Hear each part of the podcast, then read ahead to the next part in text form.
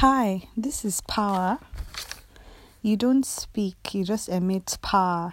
It vibrates, it resonates, your power. It greets people before you enter the room.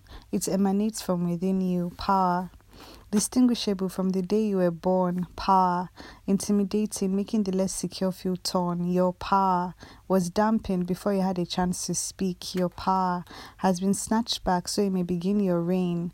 Do not underestimate the force that resides within you. Don't think too much, it will do the thinking for you, for it is an unmistakable truth that cuts through illusions, allowing depth to seep through. Power is standing firm in individualism, giving your authenticity a platform.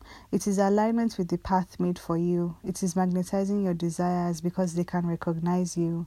Power is the lack of bending into malleable form. Empowerment as a result of going against the norm. Power, personal power, is retrieved, never asking for permission. It is following your inner fire with a passion. Now, here you are standing tall amongst trees as the powerless remain on the ground, shaking in their knees. That is power.